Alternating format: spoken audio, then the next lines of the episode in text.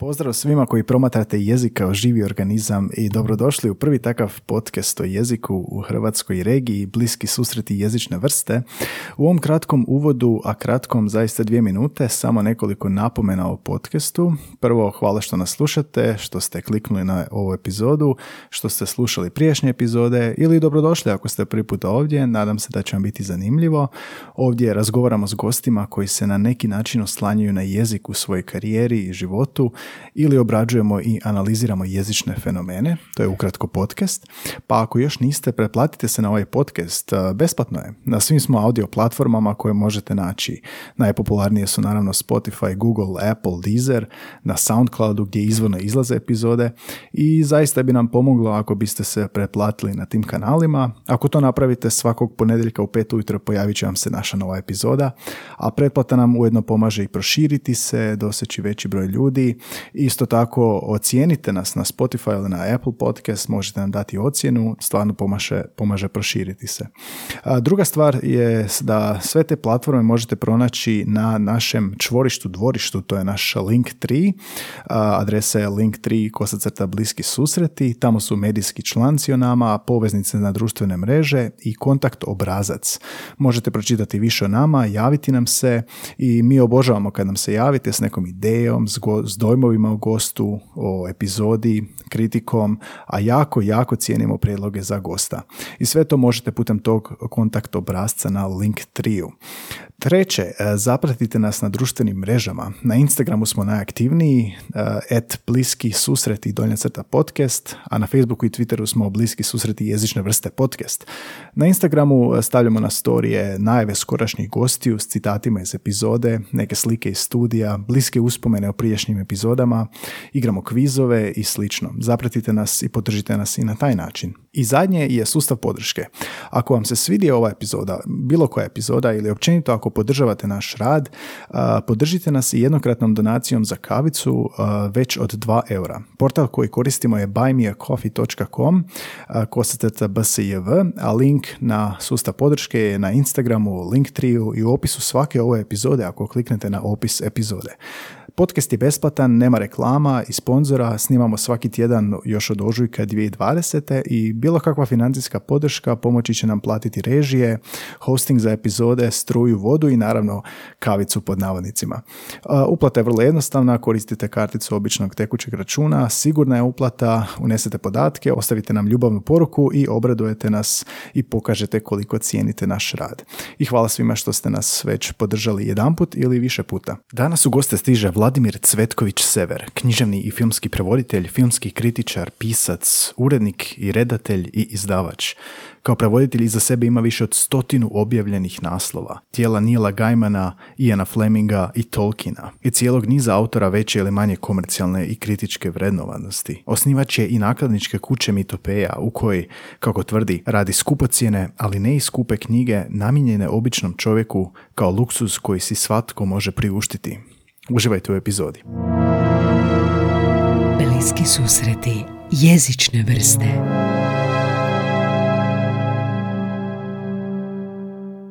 Film. E, Znam film, ali titlam ga, ne? A titlan je, da. Ma da, i onda je prekrasno, mislim, to je baš film o dolasku zvuka u Hollywood, između ostalog, ne? I onda kako su bili ludi kad su prvi put mislili da sve što se, da se zvuk isključivo može snimiti uživo i da nema miksanja, da mora biti to je to, ne? Što je snimljeno na setu, to je to što ide na kraju u kino.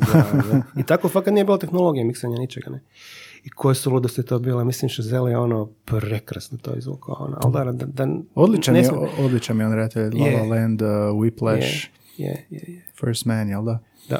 Uh, Whiplash mi je fantastičan. Ma ne, gledaj, on je, meni je sad najveća, najveća sezona da radi filmove, zato što ono, sad sam u roku kratko Mhm. uh, napravio Black Panthera novog, uh, Avatara novog, Za? Koga? za Blitz uglavnom. Mhm, Blitz. Znači Black Panther, uh, znači Black Adam, Black Panther, Avatar 2 put vode, um, The Fablemans, Spielbergov, Mhm, i sad radi znači Babylon. Ono, to je, to je onak sve u roku od tipa tri tjedna. Sve to zajedno? da, svi ti film. Pa koliko, šta je to?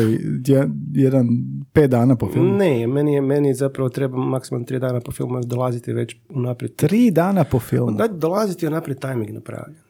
Tako da to nije problem. Onda samo trebaš staviti prijevod koji je točan, prijevod koji je dobro formatiran, prijevod koji je sa dovoljno količinom slova u sekundi da se da čitati. Fine.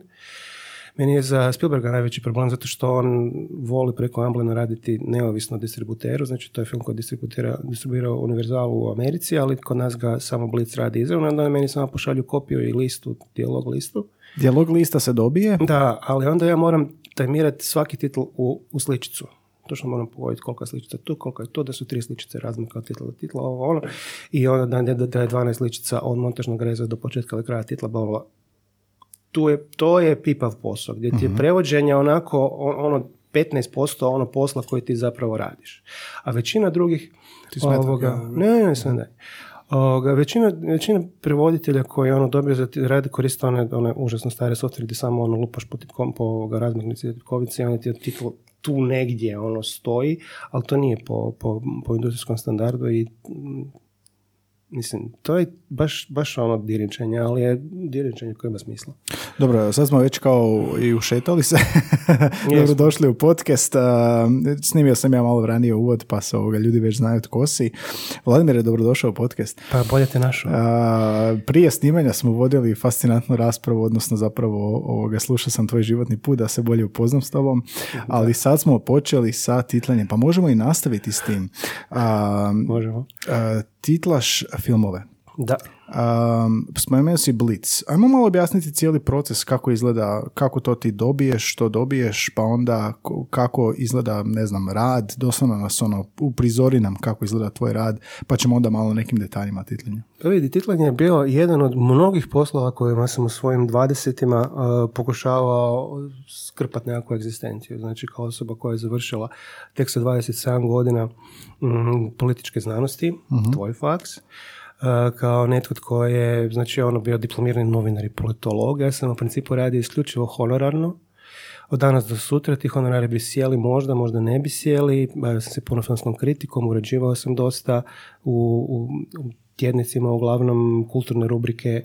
Uh, sve su to bili poslovi bez mm, stal- bez stalne sigurnosti, da, bez sigurnosti, bez nekakvih ozbiljnijih ono prihoda. Radio sam majko mila u kviskoteci, ono, na enigmatici, na ovom, na onom. I između ostalog, eto, budući da je i prevođenje knjiga bio jedan od tih ho- honorarnih poslova koje sam radio, uh, bio a, i, a budući da sam bio filmski kritičar i cjeloživotni filmofil, uh, u nekom trenutku sam ono se uh, raspitao bio i mogu li ja raditi i prevođenje filmova.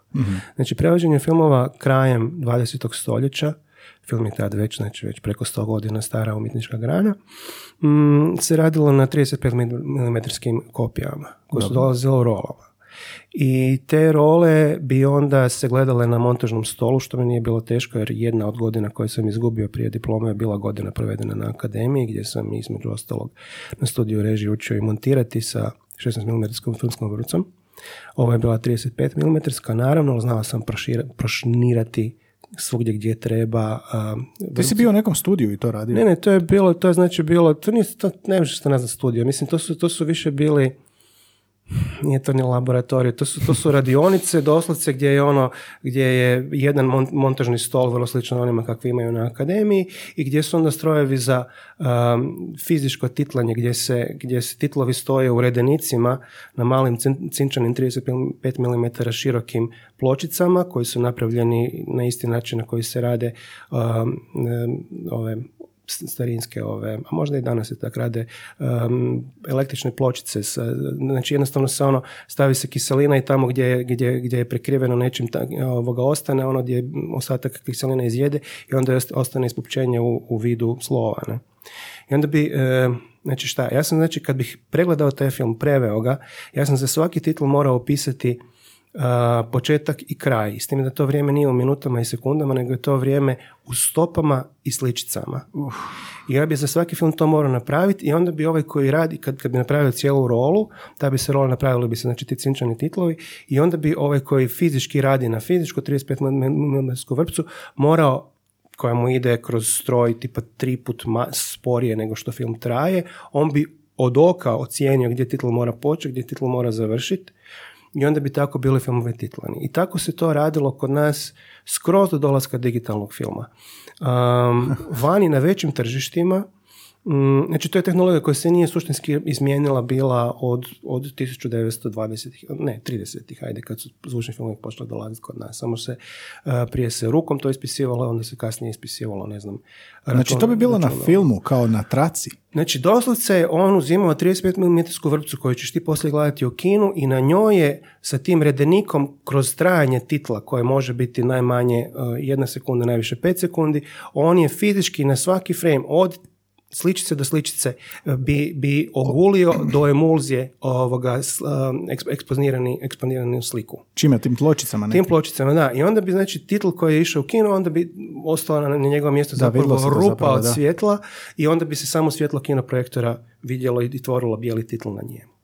Kažem, vani su, budući da sam puno godina bio na Veneciji, na festivalu i gledao puno titlanih filmova uh, za veće talijansko tržište, oni su već tada imali laserske printere koji bi na svaku sličicu onda ispisali Ali to mi je fascinantno, ne. čekaj, to je znači filmska traka na koju bi se tiskalo, na koju bi Ne, se laserskom... ti dobiješ, ti kupiš, znači ono, ne znam, ovisno o tome koliko se očekuje da će film biti popularan, ti kupiš, ne znam, e, jednu, dve, pet, sedam kopija koje imaju onoliko rola koliko film ima i onda e, na, svaku, na svaku rolu prema mom prijevodu upisuješ, znači ono, fizički uništavaš tu rolu Da, da, da. time što stavljaš ovoga na nju hrvatski titl. Ne?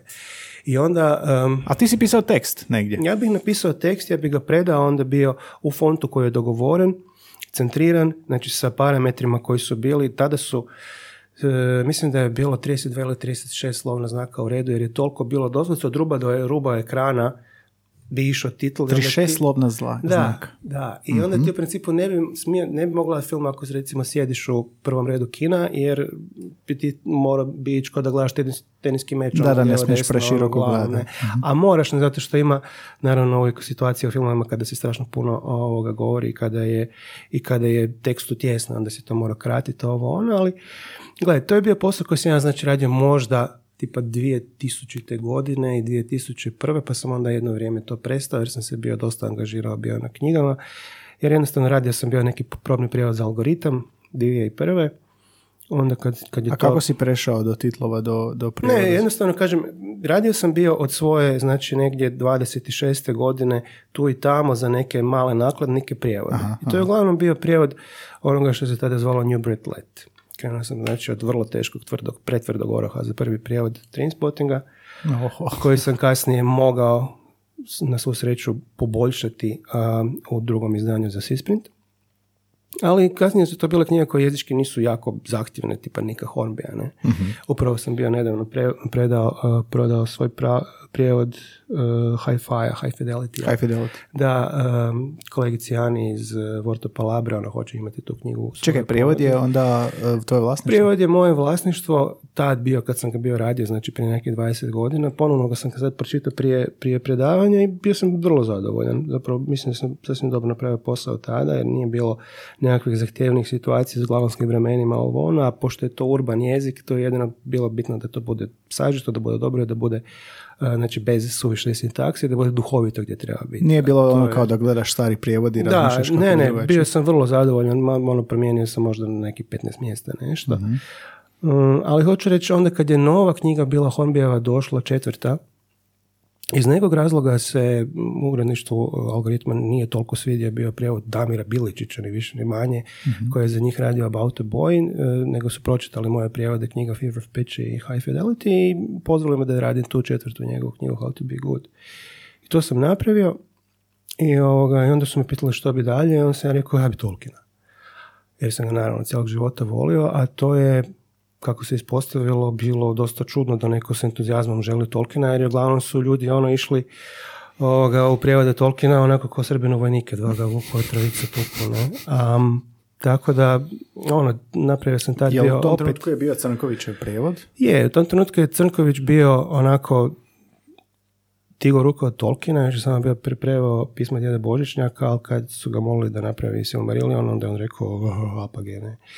I onda ga je napravila Tajana Pavićević i onda u principu od glavnih Tolkienovih dijela na hrvatskom više nije ostalo ništa tako bitno neprevedeno, ali algoritam je te 2001. godine. Sjećam se koji jučer bilo je 10. rujna 2001. godine. da, zadnji dan normalnog svijeta. pitali su me šta hoću raditi, ja sam rekao Tolkiena, onda su mi dali zapravo zbirku pod imenom Tales from the Perilous Realm, koja se sastoji od četiri kratka Tolkienova teksta. Rekli, ja bi ovo za Božić. Ja rekao, Božić je za tri i po mjeseca. Da, da. Znači, treba mi tekst u roku od mjeseci i po dana. Jer ti znaš koliko treba da se knjiga otisne ovo ono. Ok. To se znači sastoji od tri pripovjetke kojima sam pristupio temeljito i sustavno kako mislim da i treba. Znači, u jednoj od njih, jedna od njih se zbiva potpuno neovisno o svijetu engleskog jezika, engleske baštine i kulture, zove se originalno Smith of Putton Major. I zapravo je jako lijepa bajka, možda, možda mislim, zadnje originalno djelo koje je toliko stvorio u životu, on ostatak života nakon izlaska gospodara prstenova bio više manje posvetio usustavljivanju Silmarilliona u konačni oblik što mu na kraju nikad nije do kraja uspjelo. To je njegov, ko je Christopher dovršio. Christopher je to dovršio četiri godine nakon njegove smrti, s time da je i on kasnije imao nekakvih ono, malih nedumica oko kreativnih odabira koje je tu donio. Guy Gabriel Case, s kojim sam čak uživo razgovarao o tome, ne želi uopće to spominjati, on je pomagao bio Christopheru, tako da je to očito bilo traumatično iskustvo za obojicu, ali radi se, ja imam strahovito poštovanje prema Christopheru Tolkienu i čovjeku koji je zaista cijelu svoju filološku karijeru koja je mogla biti divna i bogata potpuno podredio u uređivanju opusa mm koji je zaostao za njegovim ocem. Da se vratimo na ovo. Znači, Smith of Putton Major sam odlučio da bolje funkcionira kao bajka ako se kompletno pohrvati, ako su sva imena i, i svi toponimi unutra na hrvatskom jeziku, ja se jednostavno radi o općenitoj bajci iz, kažem, poznat Tolkienovog života koja se može koja je primjenjiva svugdje gdje i, i koja je primjenjiva za mlade. A to je Tolkien i htio, jel, da se lokaliziraju da, svi pojmovi? Ne, to je sad ide od, knjige, od, od teksta do teksta i tu, mora biti, tu, tu se mora jako dobro znati i tekst i kontekst. I recimo, druga priča kojom knjiga počinje, uh, Farmer Giles of Ham, zapravo nadahnuta kako to kod Tolkiena biva toponimima iz kraja oko Oxforda. mm gdje je on živio, znači ono cijeli po, ovoga pozni, pozni život, ono, nakon Lidza on otišao u Oxford biti don i držati ono the Oxford Traveling Chair of mm. English Literature, da, čega nema, ja mislim, jačeg položaja za nekoga ko ono, zna engleski jezik. I govorimo o čovjeku koji je tečno govorio staro engleski. Mislim. I koji je izmislio jezik. I koji je poslije izmislio. Znači, staro engleski, srednje se sve dijalekte Uglavnom, uh, njega je strašno bilo zanimalo i sam naziv uh, rijeke, Thames, mm i naziv grada Tame, ovoga, Thame, i onda je odlučio ovoga, zapravo da to ne može dolaziti jedno od drugog, nego da to mora imati veze sa kročenjem, da je to zapravo znači, znači ukročeno Tame, a ne Thame, Aha. od Temza. I onda je izmislio cijelu tu priču o, o, o tom farmeru, gazdi, kako sam ja preveo, koji mora na kraju se zvati Jaws, zato što je netko tko živi u kasnom, kasnim razdobljima um, starih engleskih kraljevstva, znači prednormanskih, Aha. što je strašno važno jer znamo i sami koliki utjecaj normanska invazija imala na razvoj engleskog jezika. I o zmaju, Krisofilaksu diveksu, koji pak ima na, svoje ime na latinskom, a ne na bilo kojem njegovom originalnom jeziku. I to je jedna vrlo dopaljiva folkloristička priča, ali folkloristička priča koja se zbiva sigurno da u tom kraju Engleske u kojem je Tolkien tada živio, gdje su toponimi strahovito važni i gdje, se, gdje se toponimi ne mogu mijenjati. Znači ono, to što se njegovo selo tada zove Hem, što može značiti šunka ili kako su Srbi preveli but, ali to je hem, zato što mora biti hem, zato što mora na kraju doći to u kombinaciju sa riječju uh, tame da bi se dobio tame. Ali to djelo onda nisi prilagođava na... Tu nisam, tu sam znači zadržao bio sve, sve, sve, sva imena kakva, kakva jesu, zato što je to kontekst. Pas se zove Garm kao i pas iz nordijske mitologije na kraju krajeva. Onda s druge strane, priča koju je Tolkien doslovce sanjao, Leaf by Niggle, koja je najbliža alegoriji u njegovom opusu, mm opet se zbiva zapravo na univerzalnim principima nekoga ko pokušava stvoriti savršenu sliku drveta do zadnjeg lista. Znači svaka žilica na svakom listu mora biti iscrtana do kraja. To je otprilike ona, ona ideja kojom je Tolkien išao u stvaranje mm, Silmarilliona ili, ili kasnijih dijela gospodara prstenova i onda oblikovanja drugog doba. Znači nikad nisi gotov Ti nikad nećeš na- na- naslikati zadnju, sliči, zadnji, za- za- zadnju žilicu na listu, ali ćeš cijeloga života to pokušavati. Zapravo, Leaf by Nigel je velika alegorija toga, to je tog ogromnog truda da se, da se do zadnjeg detalja dijelo usavrši. I onda naravno od slikara i od cijelog drveta na kraju preostane samo komadić ukupne slike, to je sličica tog lista i to je jedino što od njegovog dijela ostane. Um, to je isto toliko univerzalna priča, a zapravo nema nikakve veze sa toponimima engleske, niti bilo niti međuzemlje, niti bilo čega, da sam također potpuno u svakom pogledu je pohrvatio. To se zove u prijevodu sitničav list i on je sitnič zato što je sitničav, što je ekvivalentno engleskoj riječi niggle i onda su ono dva, tri toponima koje su još u priči, njegov susjed Parish, kako sam preveo kao župa, sasvim naravno funkcionira na hrvatskom. E, ali onda je bilo, onda je bilo jako, jako, jako, to je, to je sve bilo ono tipa tjedan, dva posla svaka od tih stvari. A onda je bio veliki problem zato što je tu izbirka pjesama. Tolkien je sada uzeo sve pjesme koje je on objavljivao u oksfordskim raznim književnim časopisima, od kojih neke nik- nemaju nikakve veze sa, s međuzemljem, i rekontekstualizirao ih u međuzemlje kad ga je nakladnik stalno traži daj još nešto o hobitima, daj još nešto o hobitima, a odužio se rad na gospodaru prstenova, jer je ideja bila kad je napisao hobita i kad mu je hobit izašao, da u roku dve godine imaju nastavak, ne, to je bilo mm komercijalno. Uglavnom, tu zbirku pjesama su onda objavili bili kad je dobro, nakon rata, nakon dolaska papira u britanske um, tiskare i tako dalje, oni su imali skoro 10 godina ono rupu gdje, gdje uopće na- nije bilo novca za nakladu nikakvog, nije bilo materijala. Kod, kod nas danas, nije bilo papira. Um, I onda je to jedna, jedna od stvari koje su onda izašle ovoga, nakon gospodara prstona, mislim da je tek nakon gospodara prstona stigla izaći, ali je bila ta zbirka pjesama koju je onda on nazvao prema glavnoj ili najduljoj, ovoga, najdužoj ako hoćemo otisnuti verziji, um, The Adventures of Tom Bombadil, pustolovne Tom, Tom Bombadila, Bombadil, da. E. I onda, ja sam znači trebao bio prevesti na hrvatski jezik unutar tih istih mjeseci pol dana roka koji sam imao, mm, sve pjesme koje su unutra. S time da sam se ja strahovito bio zapravo zgražan na prijevodima koji su zašli bili u algoritmovom, um, algoritmovim izdanjima gospodara Prstorova i Hobita, jer ne drže se ni metrike, ne drže se ni rime i onako jednostavno čitaš ih i onda to ti se raspada. Znači onda pričate što originalu i onda je to ono malo remek dijelo, čisto što se tiče same strukture i sa- same, samo ono, ono pravilnosti tih osnovnih parametra koje, koje poetika mora imati da bi, da bi funkcionirala. Mislim, slobodni stih je super, ovoga, ali mi smo se toliko, toliko naviki čitati slobodni stih, da ti kad vidiš zapravo stih koji je jako lijepo vezan metrikom i rimom, onda ti to, ti to zapravo očara. Jer to ti kad gledaš nešto što je mm, namazano kako god i onda nešto što je stara islamska umjetnost. Mm. Onda ti nešto izgleda kao, kao dijelo ljudskih ruka, nešto ti izgleda kao dijelo anđelskih ruku. Ne? Tako je kod dobre poezije. Kad smo samo kod, kod što- se tiče ono sklada i strukture. Isto kako slušaš Bahovu muziku, takve stvari. Ne? I tu mi je strašno bilo važno pogoditi, možda ne uvijek potpuno istu strukturu i metriku i rimu koju ima original stiha, ali, ali definirati metriku koja mi onda funkcionira na hrvatskom. Sjećaš uh, stihova?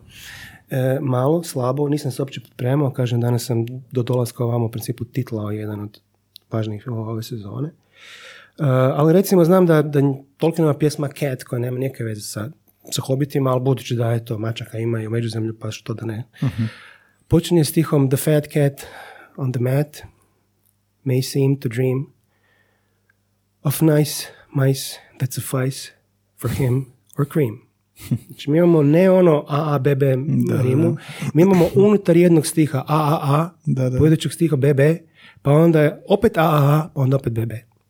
Znači ono for him or cream. Uh, I sad šta ću s tim? Znači on doslovce ima tu sreću što se koristi jezikom koji je prepun jednosložnih riječi, gdje on može znači puknuti tri rime u jedan redak stiha i, i preživjeti, tako ići do kraja. I makar sam se svugdje drugdje trudio koliko sam god mogao služiti e, metrikom i rimom, čak koji put i brojem, brojem slogova iz izvornika, ovdje sam rekao, ok, ne mogu, ne mogu. Ali što mogu? Mogu napraviti unutarnju rimu u sredini i na kraju. Da je ne trostruka, nego dvostruka.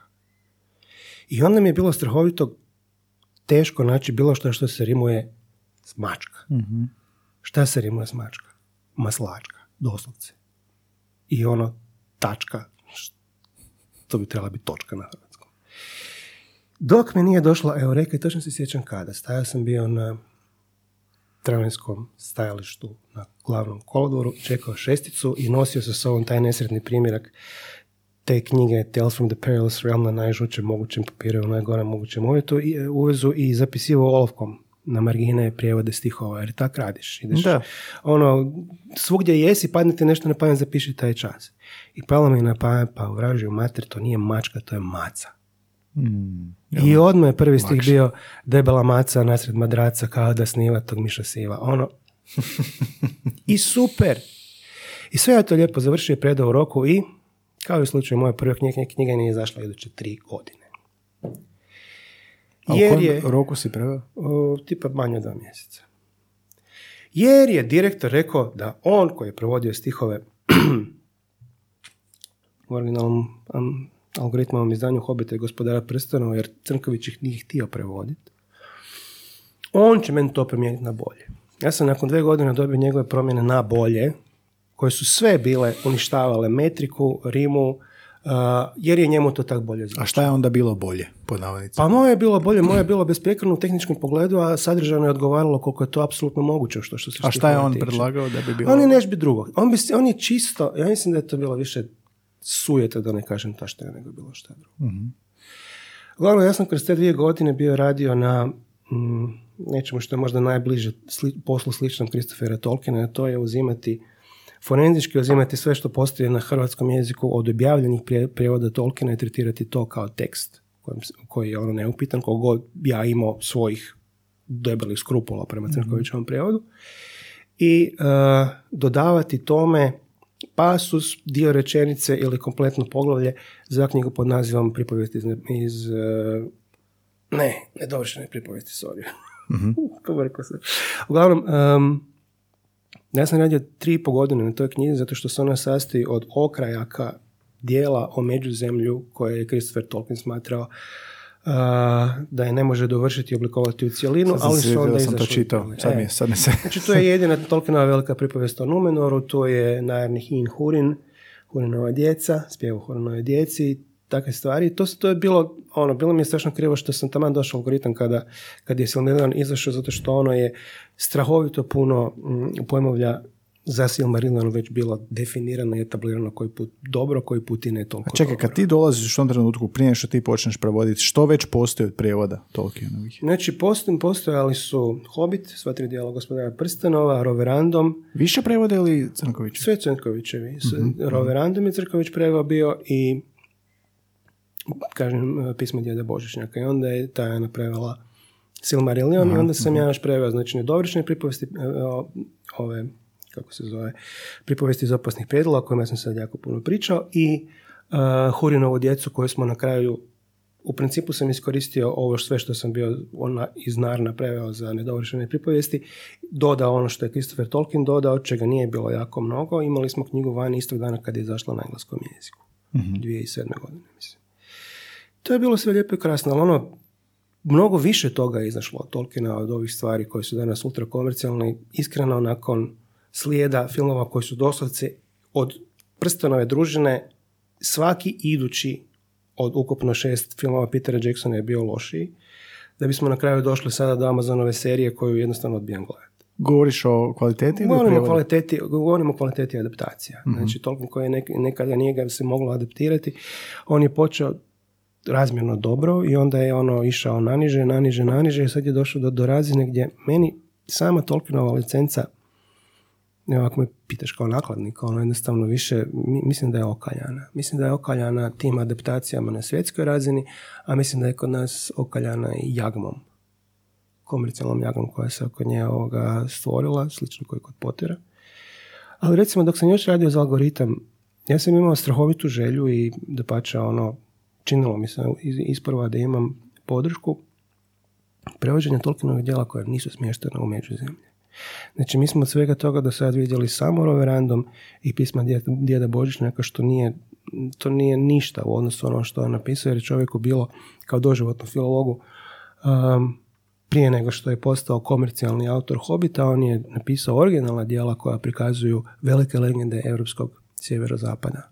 Znači, od priča o Kulervu iz Kalevale, a, preko legenda o Nibelunzima, u stihu, legenda o Sigurdu i Gudrun, završene, preko bretonskog a, kratkog spjevala pjesni, zapravo Leana. Rekao si da se dosta ljudi ovoga o, ne voli prevoditi Tolkien, odnosno Teško je. Ali što je, e, koji je najveći izazov zbog tih Užasno toponima, je zbog Ma nije samo poezije? stvarno toponimima. Ti prevodiš, ti prevodiš dijela čovjeka koji je bio desetljećima držao kate, najugledniju katedru za engleski jezik koja postoji na Oxfordu. Znači on, on barata engleskim jezikom na razini virtuoza. I on se tim jezikom služi i slučaj do slučaja potpuno različito. Kako slučaj zahtjeva. Znači kad koristi, kad prikazuje Kalevalu, on pokušava prenijeti i način na koji Kalevala zvuči. Kalevala je samo Lonertov naravno zapis oralne predaje koja je imala svoj jedan specifičan ritam i dinamiku.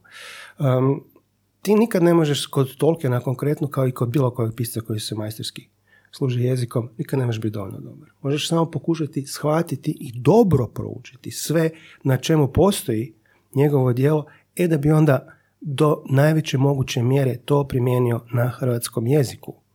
Što je u kontekstu hrvatskog jezika dok radiš sa lektorima na kraju vrlo teško, zato što onda oni koji uopće ne znaju koji ti je izazov bio ovog originalnog dijela koje ti stoji iza leđa i ovaj tekst koji si sorry, ovaj tekst koji si ti onda stavi pred sebe kao, kao završni prijevod koji se trudi prenijeti ovo, ako ti onda prolaziš kroz, kroz razinu nečega što je dobrim dijelom od 90-ih nadalje imalo elemente autocenzure, tebi je onda jako teško ono se izboriti i dokazati nekome da je to, to što ti radiš da, znam hrvatski jezik, mama mi je profesorica hrvatskog jezika, cijelog života govori hrvatski jezik, znam jako dobro što radim, a i kad ne znam, kad hoću recimo vidjeti uh, koji se na kraju standard pisanja pojedine riječi ostali, jer se to, to cijelo vrijeme ono vrlo, vrlo fluidno.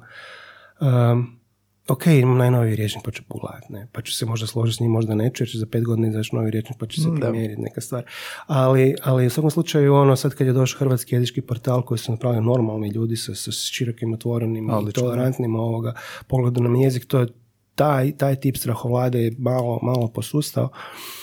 A šta je bilo da bi ti sjećaš nekog primjera? Da Pa bi ti- mislim, sve ko je preživio 90. zna ko je to, zna, ko- ko- do koje razine terora je to znao. Purizam? Znači, Pa to, to nije samo purizam, to je ono održavanje te neke ideje. Ima, ima, elemen, ima, ima, ima elementa onog Ajmo mi sad stvoriti svoj fantasy world u kojem samo hrvatski jezik postoji, koji je potpuno sam za sebe, koji nikad nije bio nikakve veze imao ni sa jednim jezikom oko sebe i koji i samo kad to napravimo, kad dosegnemo taj, to, to stanje potpune askeze hrvatstva gdje smo se ono riješili sveg svjetovnog i materijalnog i prljavog što pripada svim ostalim etnikovima oko nas, e tada ćemo doći u ne znam šta. Šta su one očekivali? Ono, raj na zemlji dobiti ime, ne? Uglavnom, taj, gle, svako se, ja mislim da, da nema toga ko se nije u svom životnom vijeku iz svoje perspektive, iz povijesnog konteksta kojem živio, nije morao nositi sa nekakvim tipom fanatizma. I to je danas stoji, ko što je i onda stajalo, kod nas su bili ti Mislim da svugdje ima negdje fanat- fanatizma i to je jed- jedan aspekt ljudskog, ljudskog karaktera koji je mm, nevjerojatno zamaman ljudima. Ljud- mislim da ne, neće to nikad ni prestati jer ljudima je puno lakše biti fanatik nego biti bit snošljiv i tolerantan i uvjeđavan. To je istina. da. To je jednostavno tako, jer ti kad nađeš nešto, bila to religija, bil, bio to, bila to nacija, bila to ideologija neke kakve god vrste, koja tebi daje mentalitet da si ti sad ovog časa u pravu i jedino u pravu i da je tvoja zadnja, jer je tvoja ekvivalent Božja, ono, Bogi Hrvati spika, ne? Da, ti si onda u stanju za to, ubit zaklat, ovo, ono, ti, ti, ti, tebi je glava potpuno podređena apsolutima.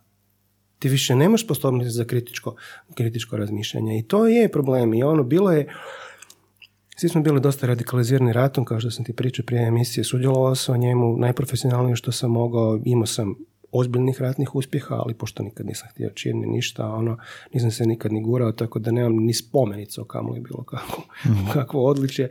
A jesam izračunao elemente gađanja koji su pogo- pogodili tank u pokretu na 15 km. Što baš... uh.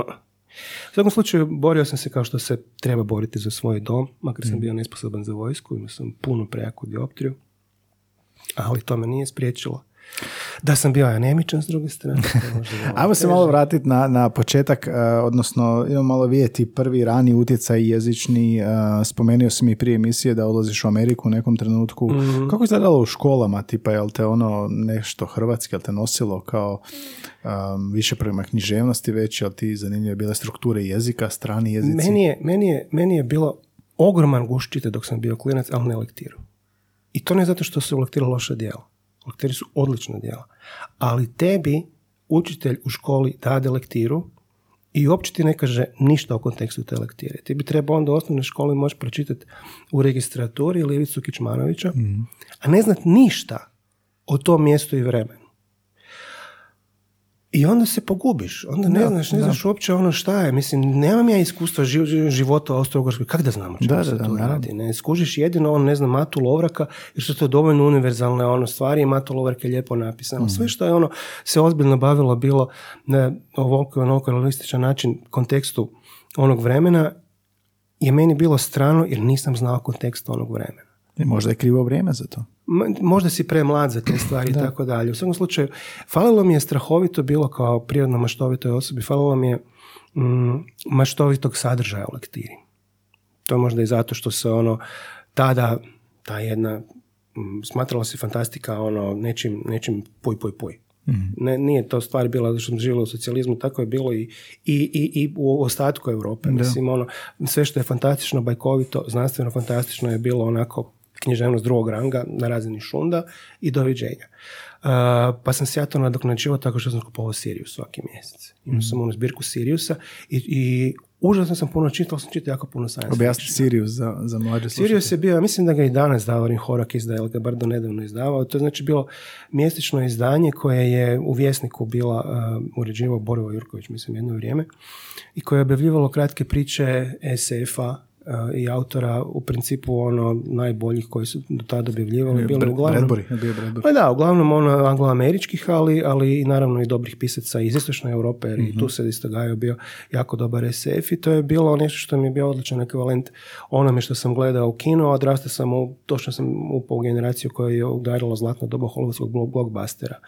Od ralja do recimo ono povratka u budućnosti, deset godina, ono kad su izašli, ono svake godine bi izlazili fenomenalni ono. I to gledaš i ono, onda bi tako i čitao. Pa da, i onda bi, onda bi jednostavno bi na, na tome odrastao. I Neil Gaiman je u jednom trenutku, da sad skočimo na njega iz, potpuno iz nabuha, rekao da su ga tako bili u Kini pitali prije svoje dom, sad bit će možda već i 15 godina. Oni su isto kao socijalistička zemlja su poprijeko bili gledali, bili na bilo koji oblik fantastike koji nije znanstven, znači nije znanstveno utemeljen.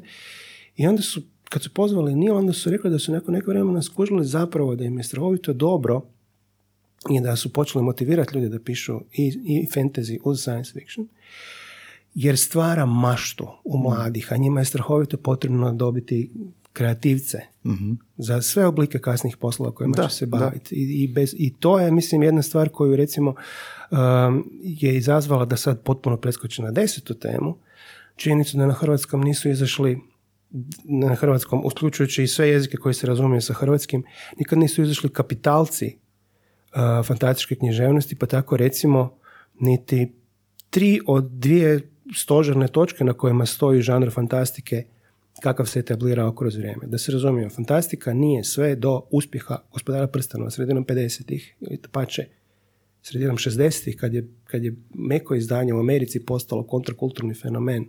To je bila ugledna knjiga prije toga na engleskom jeziku. Tolkien je bio u užem krugu za Nobela one godine kad ga je Andrić dobio. Znači, to se smatralo književnošću, točka. Ne zasebnom književnošću, ne drugo književnošću, koji se u ovom trenutku služi elementima fantastike, imaginarnim prostorom, ovo, ali koja je dobra književnost. Um, uglavnom, književnost se tek, znači 60-ih, 1960-ih godina počela dijeliti na ono što je literature i ono što je fantasy, zato što su knjižari u Americi prije svega, onda su ih počeli kopirati u Europi, počeli jednostavno dijeliti police Šta, u, trgovinama na knjige koje su, su znanstvena fantastika, koje je već sada etabliran žanr, knjige koje su fantastika, da bi mogli staviti nešto još uz gospodara prstenova i sve što je imalo elemente fantastike je završilo na toj polici i onda lijepa književnost koja je onda, jel te, lišena magije. I to je, to je bila, bio, bila komercijalna odluka koja je onda dovela do te velike schizme gdje su onda neka dijela bila odjednom gledana, doživljavana drugačije, ali uz Tolkiena su onda dve, dva kapitalna dijela dotad smatrana samo književnošću, završila na toj polici fentezija i ima urednika koji smatraju da su onda od ta tri dijela, da da je sve ostalo počelo. Jedan je divan poetski prikaz kompletnog djetinstva, života i smrti kralja Artura iz pera Terensa Hembrija Whitea, The Once and Future King.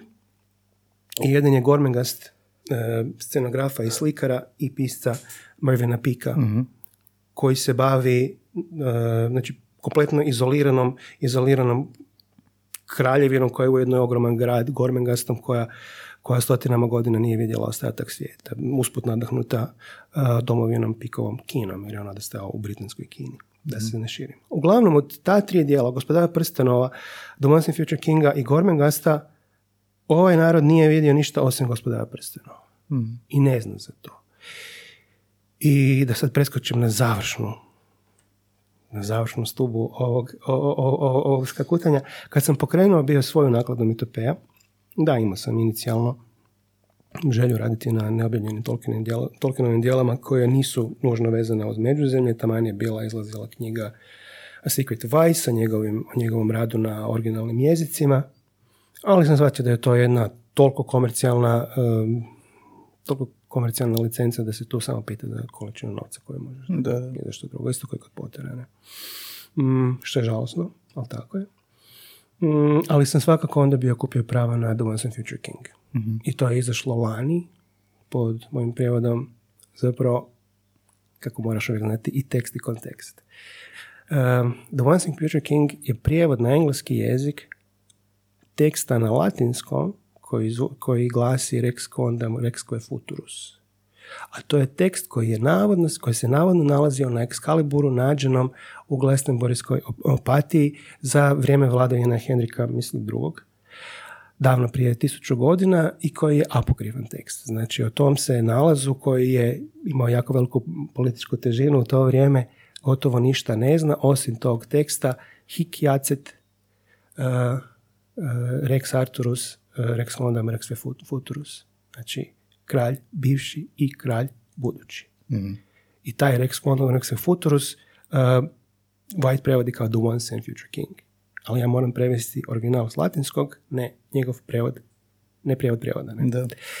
Tako da, e, tu mi je strašno to drago i strašno mi je drago što ću moći početkom iduće godine donijeti Gormengast s kojim ću ipak, ipak imati dosta manje posla iz, iz dijela u dio, jer Kralj je zapravo pet knjiga u jednoj. Kralj je kao da imate Hobita i gospodara prstenova u jednoj knjizi i sve možete objaviti samo u komadu, tako sad to je situacija sa pravima. Ili naprave film u četiri dijela. Da, kažem, što se tiče samog, samog znači teksta, on sad izlazi samo u jednom svjetskom engleskom jeziku i tu ja nisam mogao, dok nisam preveo svih pet knjiga nisam mogao objaviti ništa, makar mi je Mač u kamenu prvi dio, prvi prijevod Mača na kamenu, u kamenu na hrvatski jezik koji je još 50. godina Disney ekranizirao kao crtić. Stoji mi ono, tipa, stojao mi tri godine dok nije knjiga, iz- knjiga izašla. Ali sam jako ponosan na taj prijevod. I volio bi se zadržati na njemu, zato što je od, od svih klasika koje sam do sada objavio u nakladni mitopeja, a o njoj bi samo htio reći to da je ona složena, da sam je složio sa svojih 45 godina života tako da mi potraje kroz 30 godina rada, koliko još mislim raditi a, ovaj posao, da se stvori jedna, jedna količina neupitnih dijela koja imaju trajnu vrijednost i kao komercijalni proizvod na policama i kao moj doprinos kao prevoditelja hrvatskoj prijevodnoj baštini, jer se jer zapravo ispunjavaju ovu, ovu, ovu tu nišu unutar nakladničke e, e, nakladničkog, e, nakladničkog ponude, ne? koja do sad nikad nije, nije bila sustavno popunjavana, popunjavana. Znači, e, niko nikad nije bio nakladnik samo za takve stvari e, i naslovi su se odabirali uglavnom komercijalno. ili po nekakvim kvali- kvalitativnim sudovima koji su možda bili pod utjecajem tog gledanja s visoka na, na fantastičku književnost. Ja sam rekao da neću raditi fantasy kao takav, mene zapravo ne zanimaju onda hibridi Tolkiena kojima je glavna fora nacrtati drugačiji zemljovid svijeta sa drugačijim kontinentima i potpuno izmišljati nove stvari, jer onda tu se izgubiš zapravo u nekakvom ono fiktivnom svijetu u kojem je sve moguće, pa ti onda ništa nije nemoguće, pa onda kompliciraš do besvijesti i zoveš se George Martin. Ne, Um, ne meni je zapravo ono, kad, kad sam si htio postaviti nekakve ono dosta, dosta ozbiljne ono gabarite toga, jer kad, kad, kad si jedan čovjek u principu ne smiješ previše svaštariti. Rekao, ok, što bi ti, Vladimire, ruku na srce najviše volio raditi do kraja života? Ja rekao, ok, onda bi volio raditi knjige koje su nadahnute mitologijom, ali stvarnom mitologijom i koje se stvarno bave uh, nečim što sam kasnije za potrebe PR-a ono sročio kao poetska baština čovječanstva, ali to nije daleko od istine. Mitovi i legende koje ostaju za svake pojedine civilizacije jesu poetska baština, znači oni jesu originalni plod mašte i, i, i kulture o kojoj govorimo, a s druge strane mm, daju čitatelju nešto više od, od čistog eskapizma i uživanja u nečemu što zapravo ih se nikad neće krajcati. Znači ti ako si pročitao neko mitopijeno djelo, možda ćeš imati malo bolje razumijevanje naroda i kulture i povijesti i baština o kojima to konkretno djelo govori. Tako da to mi je bio, bio cilj i tu mi je strašno drago da sam uspio um, ne samo naći pisce koji, će, koji su bili na pragu dobivanja Nobelove nagrade, do sad samo jednog, dobro, kad zoveš Igura, ali to nije loše za drugu knjigu.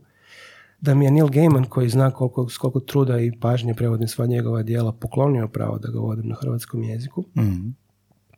I da sam onda ono prva originalna autorica koju sam uzeo bio nakon T.H. Whitea, nakon Ishigura, nakon Gaimana, e, postala Catherine Arden koja je ne samo veliki, veliki popularan pisac na engleskom jeziku danas, nego je i postala moja osobna prijateljica, stvarno dobra. Super. Koja mi sad šalje rukopise svojih neobjavljenih knjiga na ono na čitanje, da vidim, da, da, da čuje što mislim, što, je, što je fantastično. I to u biti mitopeja. Mitopeja sad si opisao rad ovoga. znači, ja sam odlučio znači, pisati te stvari koje će na kraju neće zaglupiti čitatelja, niti će ga, niti će ga staviti u kompletno fantastički svijet koji nema veze s našim, nego ćemo kroz dobre priče koje su zanimljive, koje su uzbudljive, koje su, koje su drugačije, malo ga ili nju uh, osvijestiti o svijetu u kojem živi i o, i o kontekstima u kojima su ljudi živjeli do sada u ovom svijetu. Evo, Najnovija knjiga koju smo izdali u luksuznom izdanju ograničena na 500 primjeraka. Sirena je gospođa Hancock, Imogen Hermes Gower je debut izašao prije par godina na, u Velikoj Britaniji koji fantastično govori o položaju žene u društvu u kojem ne postoje samostani. Jer za one koji to nisu osvijestili u anglikanskoj religiji ne postoje samostani jer je Henriku VIII trebalo njegovo, njihovo bogatstvo i on ih je nacionalizirao sve i sve bogatstvo koje su imali i žene se više nisu mogle zarediti. Zanimljivo. I ti onda imaš situaciju gdje na samom početku stvaranja onog imperija nad kojim sunce ne zalazi, znači krajem 18. stoljeća, tebi je London pun žena koje se prostituiraju jer im nema druge. I onda, kako pisati o tome, a možeš napisati realistični Dickensovski roman o tome, a možeš i napisati drugačiju priču koja možda osvjetljava žensku situaciju iz više perspektiva kroz mitem sirene. Što je Imogen fantastično radi u toj knjizi. I to je knjiga koju, koju ljudi stvarno vole. A to što smo mi objavili, to luksuzno izdanje, fakat ne bih koristio ovaj podcast da pričam previše o tome, jer, se, jer, jer to su sad knjige koje mi moramo doslovce čuvat da se ne rasprodaju prebrzo da bi svi mogli doći do njih. Tako da ono, to je najmanji dio razloga zašto mi PA postoji. Ali nešto što si ovoga, nešto što piše na webu kao naše knjige radimo pažljivo, polako, s najboljim materijalima i bez jednog kompromisa u procesu i svaka knjiga ima FCC certifikat. Da. Što to znači? A pa gle. Znači ti možeš objaviti svaku knjigu na najjeftiniji način, što je da pače danas kada vlada konačno nestašice papira u Europi, kada, se, kada su sve cijene svega otišle gore, mnogima postaje jedini način na kojem obja- mogu objaviti knjigu. Ja sam u tim stvarima, kad sam kretao, kretao sam tako da sam htio napraviti sve što mogu dobro, najbolje što znam i mogu. Znači, papir možeš kupiti onaj koji je, koji je najjeftiniji, što većinom ljudi rade, ali ja sam isto tako svjestan da se taj papir e, radi od celuloze, koja se isto tako radi od drvne e, znači građe i da taj papir e, se često da taj papir ulazi često u problematiku pretjerane sječe šuma koja je u Europi kronična, pogotovo u istočnoj Europi. Mi, mi govorimo o zaista ilegalnoj sjeći šuma koja je i u Hrvatskoj problem, ali istočni od nas je još gori problem. I znam da je ono, ova zemlja je kao planet i kao ekosustav ugrožena sa svih strana od, od, od vrlo, vrlo kancerogenog djelovanja čovjeka i ono, jednostavno sam htio imati što je moguće ekološki pristup u svemu skupa. Što onda uključuje i FSC certifikat, to je međunarodni certifikat koji dodjeljuje Forest Stewardship Council, zato je to FSC, koji onda jamči da je papir iz obnovljivih izvora, znači da onaj drvo koje je posjećeno, da je namjesto njega zasiđeno novo. Aha, aha. Tako da ono, to sam htio od prve knjige tako. Htio sam da, znači, taj papir onda u sebi nema klora, taj papir neće požutjeti. Uh, da je svaka knjiga šivana. Šivana? Da, da, svaka knjiga ima šivani uvez, to je, ima stroj za to, ali da, to je nešto, to je luksus na koji nakladnici inače ne gledaju, recimo u Velikoj Britaniji, mislim da više i ne znaju raditi šivane knjige. To je izdržljivost velika. To je velika da neće ti ispast ono. Ja imam, znači, moji primjerci Gormengasta i The Once and Future Kinga u izdanju britanskih nakladnika su doslovce svi lijepljeni. To su, znači, knjiga po 800 stranica koje su lijepljene za hrbat. Tu, tu list možeš samo iščupati. To ima deset godina sigurnost. Ovo što ja radim, znači, ne samo to, nego ove luksuzne knjige, sve luksuzne, znači i ograničene i neograničene luksuzne, ograničene su ove za odrasle, neograničene su za djecu. To ih sad radimo ono, ono puno skuplje su ono za, za napraviti nego, nego, nego koje rade drugi, ali doslovce ti ne možeš iščupati iz njega ovoga papir, taj papir ti se neće požutjet, bit će trajan i hrbat je rasklopiv. Mhm. To je nešto čime se želimo previše ni, hva- ni hvaliti, ali e, mi smo za Mitopeju izmislili novi način uvezivanja knjiga. Kad sam upoznao Gorana Mršića iz Krobuka, kad sam tražio nekoga ko zna raditi jako lijepe knjige, e, najgora stvar koju ti, sorry, okrećem se ako se ne bi li vidio neku knjigu, nisam ponio ni jednu u studiju, ali neću više odla, micat glavu od mikrofona. Meni je uvijek bilo najgore, kad imaš tvrdu knjigu, ona ima na dva žljeba uz hrbat, jel tako? I onda ti nju otvoriš, ona se sama zaklopi. Ti je nekak moraš držati objema rukama Da, čitaš da. cijelo vrijeme. E, a kad imaš meku knjigu, nju možeš lijepo, možeš je skroz za 180 otvoriti, a onda se strga na hrptu i onda ti ostane doživotno strganje. I kad sam išao raditi ovo, bilo mi je strašno važno da te, da te luksuzne knjige napravimo nekako, ako ikako moguće, rasklopivima.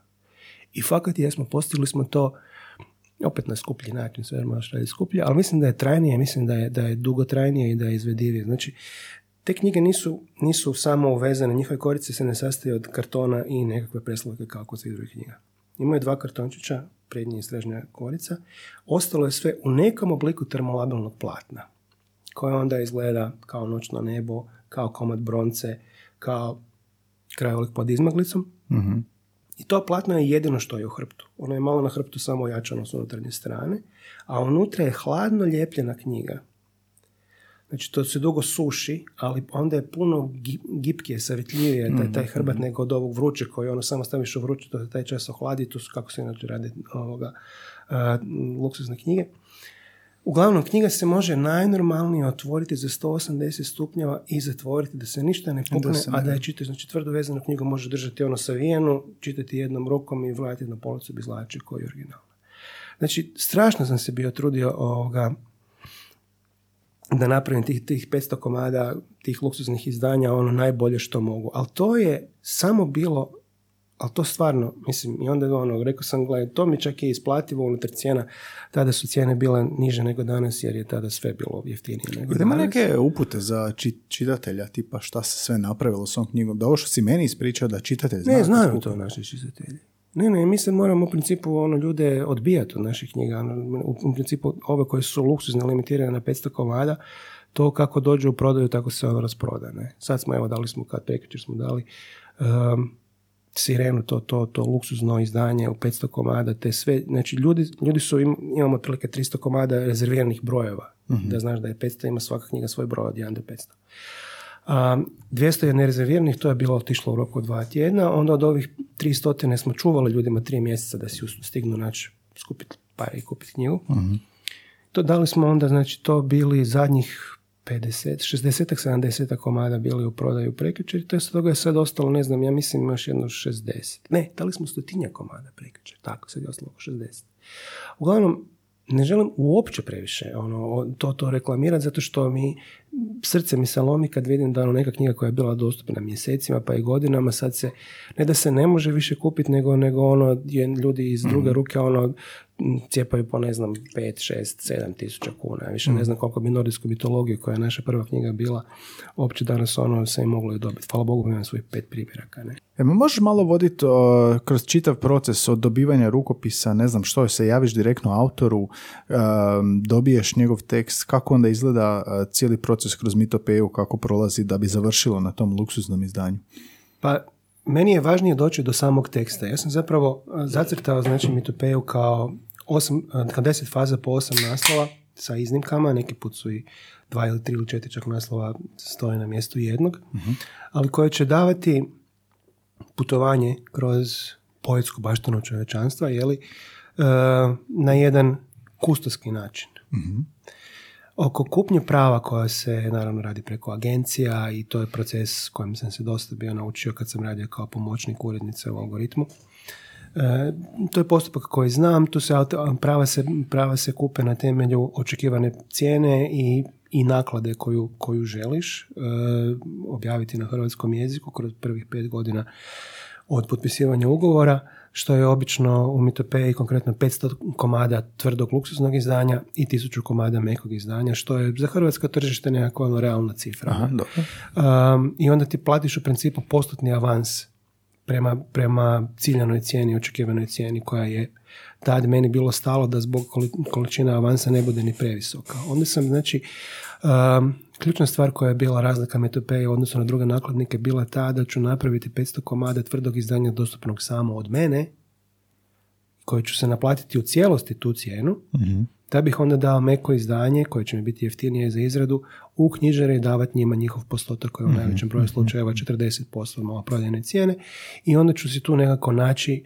um, prvo s izravnom prodajom luksuznog izdanja ću se namiriti za troškove prava, za troškove izrade te knjige i onda imati nekakvu zaradu dovoljno da se napravi meko izdanje, da se da u knjižare, u knjižnice i knjižare, knjižnice i kome god. Mhm, mhm.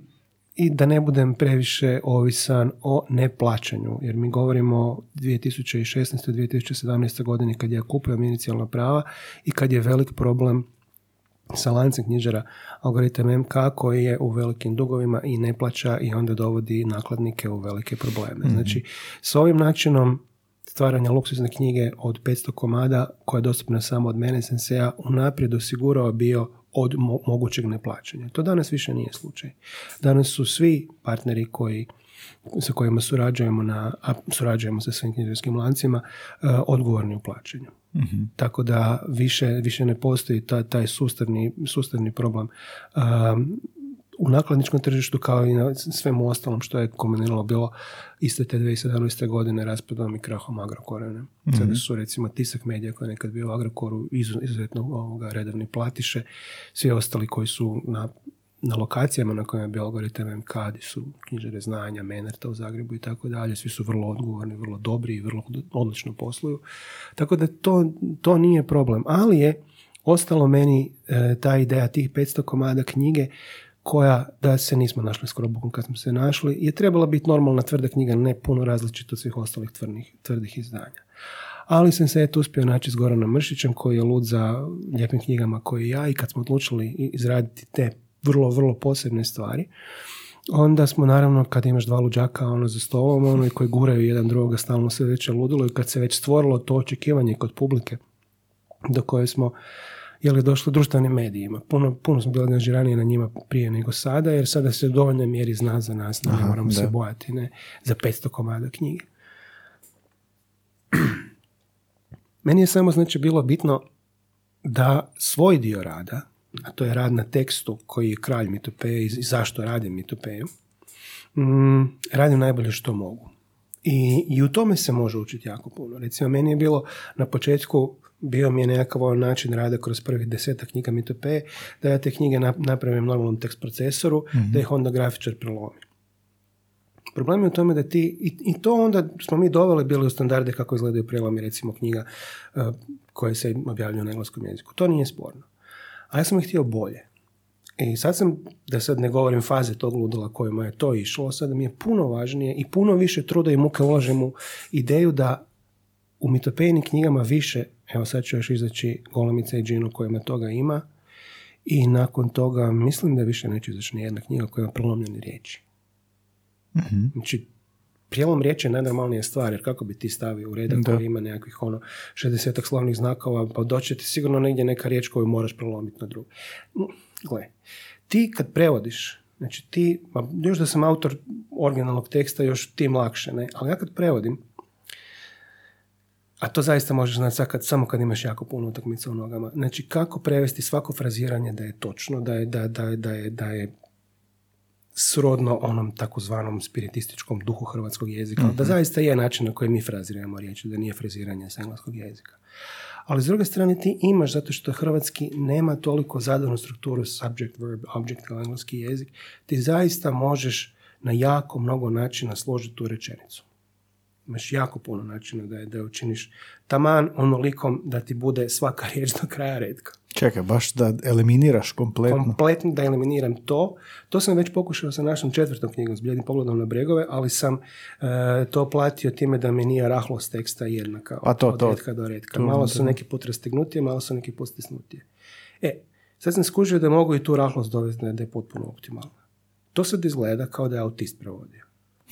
To znači, to je, to je toliki OCD sad ulažemo u rad na tim tekstovima. Uh, sad recimo završavam ili bih završavao da nije ono vrh sezone titlanja kad sam napravio, rekao sam ti što sam napravio zadnje tri tjedna, novog Spielberga, novog Camerona i tako dalje.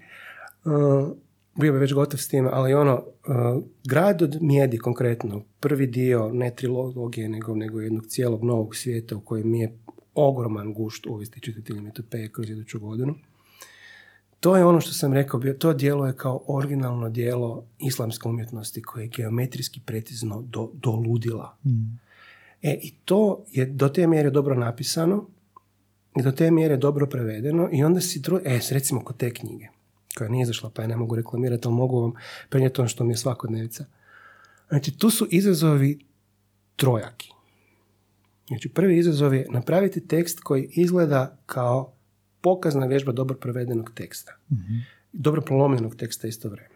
Znači, prijelom je takav da ne smijete biti jedan redak novog pasusa na dnu stranice pa koji se onda naslanja na idućoj. To smo imali samo u nordijskoj mitologiji, ali to je inače nešto kako izgledaju knjige na engleskom i njemačkom jeziku uvijek. I ono što se zove widow i orphan line na engleskom jeziku, a što se kod nas, pošto je naš svijet malo divlji i siroviji, zove kurin redak. Znači, kad imaš jednu riječ na kraju pasusa ili jed- jednu, jedan redak na vrhu stranice. To ne smije postojati. Ok, to, znači mora biti barem dvije riječi, makar pasus bio dugačak dva reda. To onda znači kompletna rahlost da je ekvivalentno od početka do kraja bez prelomljenih riječi i onda još uz to, da sad završimo sa prijelomnim dijelom teksta, da svako poglavlje završava na lijevoj strani i počinje na desnoj. O Bože. To inače ne, nisam se držao tih, tih parametara do sad, to sam si sad postavio i to sad kad se završi u prekrasnom fontu pismu prijeloma kojim se koristim, to zaista svaka stranica izgleda kao umjetničko djelo po sebi, bez dodatnih grafičkih elemenata. Dodatni grafički elementi i sve ostalo što ćemo napraviti od te knjige, te cijelog serijala koji će se očito morati biti napravljen, pošto se knjiga zove Grad od mjedi, Kraljevstvo od bakra i Carstvo od zlata i sa dodatkom Rijeke od srebra. Morat će biti ta četiri materijala sami u vezi. Ali se to, to, to je sve bazirano na jednoj fiktivnoj, ali jako povijesno utemeljenoj mm, priči o džinima, o narodu od vatre koji postoji na ovom svijetu kao što postojimo mi koji smo narod od, od zemlje, jeli? Džini se spominju na više desetaka mjesta u Kuranu, znači da sigurno postoje. Tu postoje još dvije začkoljice koje su, jedna je strukturna i nešto na što moraš paziti, a to je da ti se jedan od glavnih likova zove Alizaid i vrlo ga se često u tekstu naziva Ali. Što je lijepo, svi znamo da postoji ime Ali. To je ok. Samo što i postoji riječ Ali. kojom Ali ti također... slovom, malo slovom. koji- e, da, I ti možeš imati, ako je veliko i malo slovo u igru, možeš reći, ali, ali je, vidiš da ovo prvo piše da. s malim, a ovo drugo piše s velikim. je ali ako ti počinje rečenica tim, tim slovom, a cijelo poglavlje je njegov point of view, onda je to malo nezgodno i onda moraš koristiti neku zamjensku riječ. Ja najčešće volim iskoristiti riječ samo. To. I onda strukturno najteža stvar koju sam si sam zadao, Pa koja će mi, sam zadao. koja će mi najviše, najviše zapravo možda, možda ljudi zamjeriti, ali nisam mogao to ne napraviti. A to je da hrvatski jezik živi u okružju drugih jezika i da ima baštinu i povijest kakvu ima zbog te krave prošlosti koju, koju je namro sve do danas. I ono, slagali se mi ili ne, da su to, da su zapravo je li to jedan jezik ili je policentričan jezik ili bla bla bla. U svakom slučaju, Mitopeja ima toliko poliglotskih čitatelja da naše knjige s velikim guštom kupuju ljudi iz Srbije, Crne Gore, te Federacije Bosne i Hercegovine i Republike Srpske. Svi razumiju na kojem jeziku to piše. Ne, nevjerojatno. Svi znaju četiri jezika čim su se rodili. Činjenica je da mi u hrvatskom jeziku imamo strahovitu baštinu orijentalizama. Turcizama koji su, naj- koji su vrlo često došli zapravo preko turskog jezika iz arapskog i perijskog jezika. A da se meni knjiga zbiva na potezu od Kaira do Afganistana. I da ima u sebi dvije ključne religije i šest naroda, šest džinskih naroda koji, koji postoje, od kojih je pet njih su muslimani, a šesti su i dalje zapravo, kako se u knjizi zove, i jedino zove vatrovjerci kao pogrdan naziv, zapravo um, zoroastrijanci. Religija parsa, religija vatre. Što se nigdje ne eksplicira, pa moraš to shvatiti između redaka. I ja nisam pogled, mogu sebi pogledati u oči i reći, kaj Vladimire, ti ćeš ovo prevesti istim jezikom kojim prevodiš sve ostale knjige koje je lišan turcizama, jer u historijskom kontekstu Londona 18. stoljeća ili Rusije e, 14. ja nemam zašto koristiti turcizme. Nema- nemaju mi, ne, ne igraju mi, ne, ne- nemaju smisla. Negdje ću koristiti germanizme, negdje ću koristiti stare slavenske, opće slavenske izraze, jer mi to ima smisla. Ali ovdje, ja sam se morao natjerati da prvi put u jednom tekstu Mitopeje stavim riječ hajde, koja je, koju svi koristimo na dnevnoj bazi, ali koja je čisti turcizam. Um, ne samo to, nego onda rekao, čekaj, brate, pa sad ono kad si već krenuo, pa ono, pa vidi koliko još ima riječi. I onda sam shvatio da ne postoji kratak tečaj turcizama, ovoga, ali postoje knjige Iva Andrića, koje nisam se, kojih se nisam uvetio još od srednje škole. I tu sam zapravo shvatio da ne samo da postoje te riječi, nego su to atestirane hrvatske riječi na hrvatskom jezičkom portalu bez problema. Riječi kojih, koji bi se ono čovjek samo trebao malo poraditi da se sjeti, tipa ono buljuk. Šta buljuk? Pa buljuk je onako ti- tipa hrpa ljudi. Aha, aha. E, ili, ili, ili mukte. Mukte, da. Da. Pa do riječi koje ne koristimo i za koje ne znam, ali bit će u pojmovniku, a sve su atestirane na HIP-u, tipa šilte za jastučić. Mhm. Ili tipa čemer za uh, volat, za, za luk. Kad jednom koristiš sve takve riječi koje onda pašu uz riječi ili pristaju uz riječi u izvorniku kao što su dišdaša za odjeću ili ulema za skup vjerskih vođa ili muhtasib za nadzornika pazara, odnosno sajma. Odjednom si ti lingvistički u orijentalnom svijetu, nisi više ovdje. I onda više, jedan Eli sam ja nenormalnije mogu prevesti kao prilaz ili uličice što radim, ali sam preveo kao sokak. Mhm. Quarter kao dio grada sam mogu prevesti kao četvrt, organski ti dođe, ali sam preveo kao mahala. I sve je tako. Imam znači od, od eh, to sam trebao zapravo knjigu raditi još i lani, ali od ljeta je radim ono sve da ubr- ono koliko mogu brzo. Uz sve ove navedene parametre eh, napravio sam mislim dijelo koje je um, jezikom srodnije svome sadržaju od američkog originala.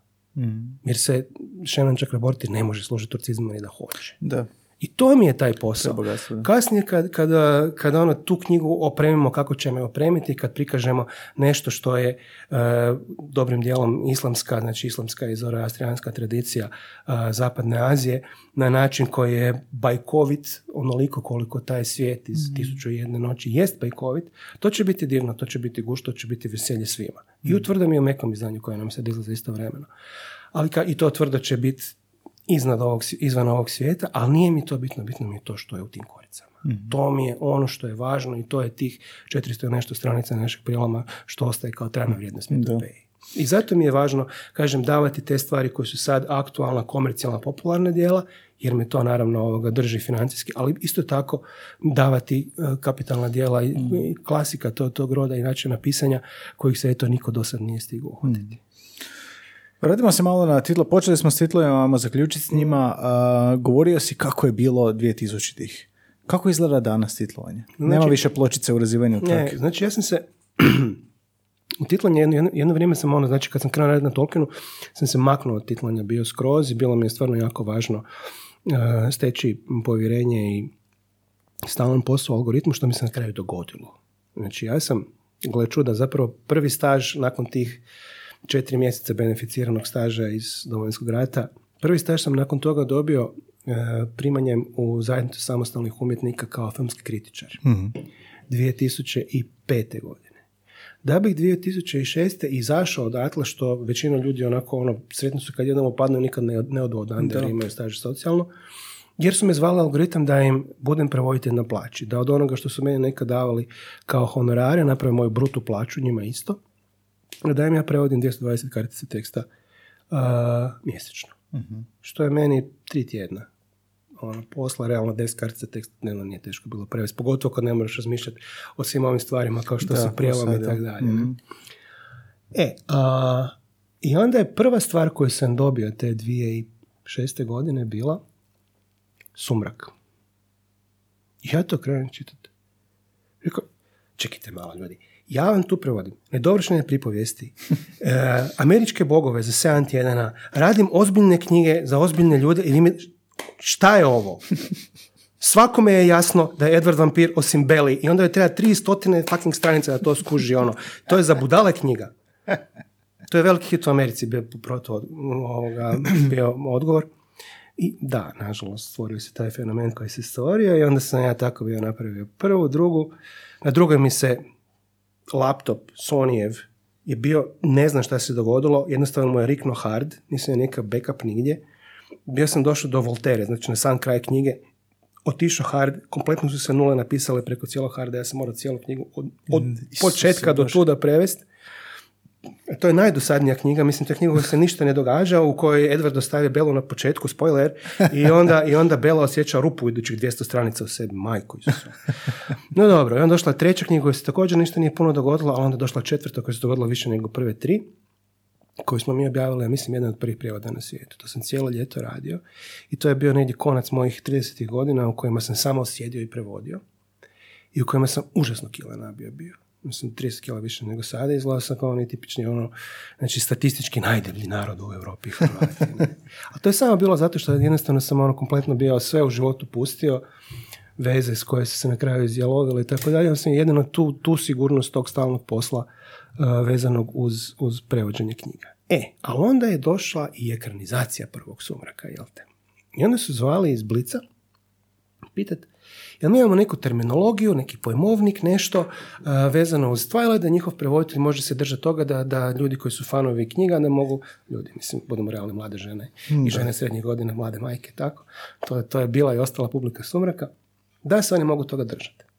Na što sam ja njima rekao, nije stvar u pojmovniku, nego je stvar u dijalozima da su oni Seid Bela i sve te stvari, ono, da to paše, da to bude isto koji, koji u knjizi i da pače, nije meni teško vama prevesti film, znam, ja znam raditi i sa montažnim stolom, znam obilježavati ono, role i tako dalje, mogu vam to napraviti ono isto kao što bi bilo koje drugi prevoditelj. Oni rekli, pa ajde, može.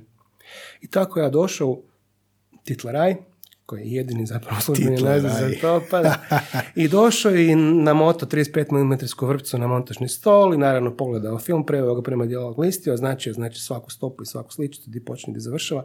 Oni nisu mogli ići na sličicu, nego ono tipa na stopu i pol ili punu stopu, toliko on može ovoga fizički napraviti. To je došlo u kino, Blicu su bili vrlo zadovoljni mojim radom i u roku od, ne znam, mjesec, dva sam ja prevodio tadašnje blockbustere, Ironmana 2, Watchmena i takve stvari.